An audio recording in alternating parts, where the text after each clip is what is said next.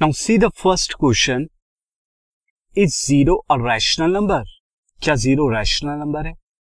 Can you write it in the form of P by Q और अगर rational number है तो क्या इसे पी बाई क्यू की फॉर्म में लिख सकते हैं? जहाँ पर पी और क्यू जो है इंटीजर्स हैं और Q not equal to zero है। तो सबसे पहले तो हमें ये आंसर करना है कि ज़ीरो रैशनल है या नहीं है। तो इसका आंसर होगा yes zero is a rational ये एक रैशनल नंबर है.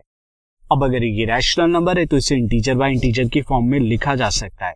तो ज़ीरो को मैं क्या लिख सकता हूँ? Zero upon one where zero and one are integers यानी पी और क्यू की जगह पी की जगह ज़ीरो आ गया न्यूमरेटर में क्यू की जगह डिनोमिनेटर में वन आ गया. तो ज़ीरो और वन यहाँ पे इंटीजर है, और आप देख सकते हैं कि यहाँ पर जो है डिनोमिनेटर वो ज़ीरो नहीं this podcast is brought you by Hubhopper शिक्षा अभियान अगर आपको ये पॉडकास्ट पसंद आया तो प्लीज़ लाइक शेयर और सब्सक्राइब करें और वीडियो क्लासेस के लिए शिक्षा अभियान के यूट्यूब चैनल पर जाएँ।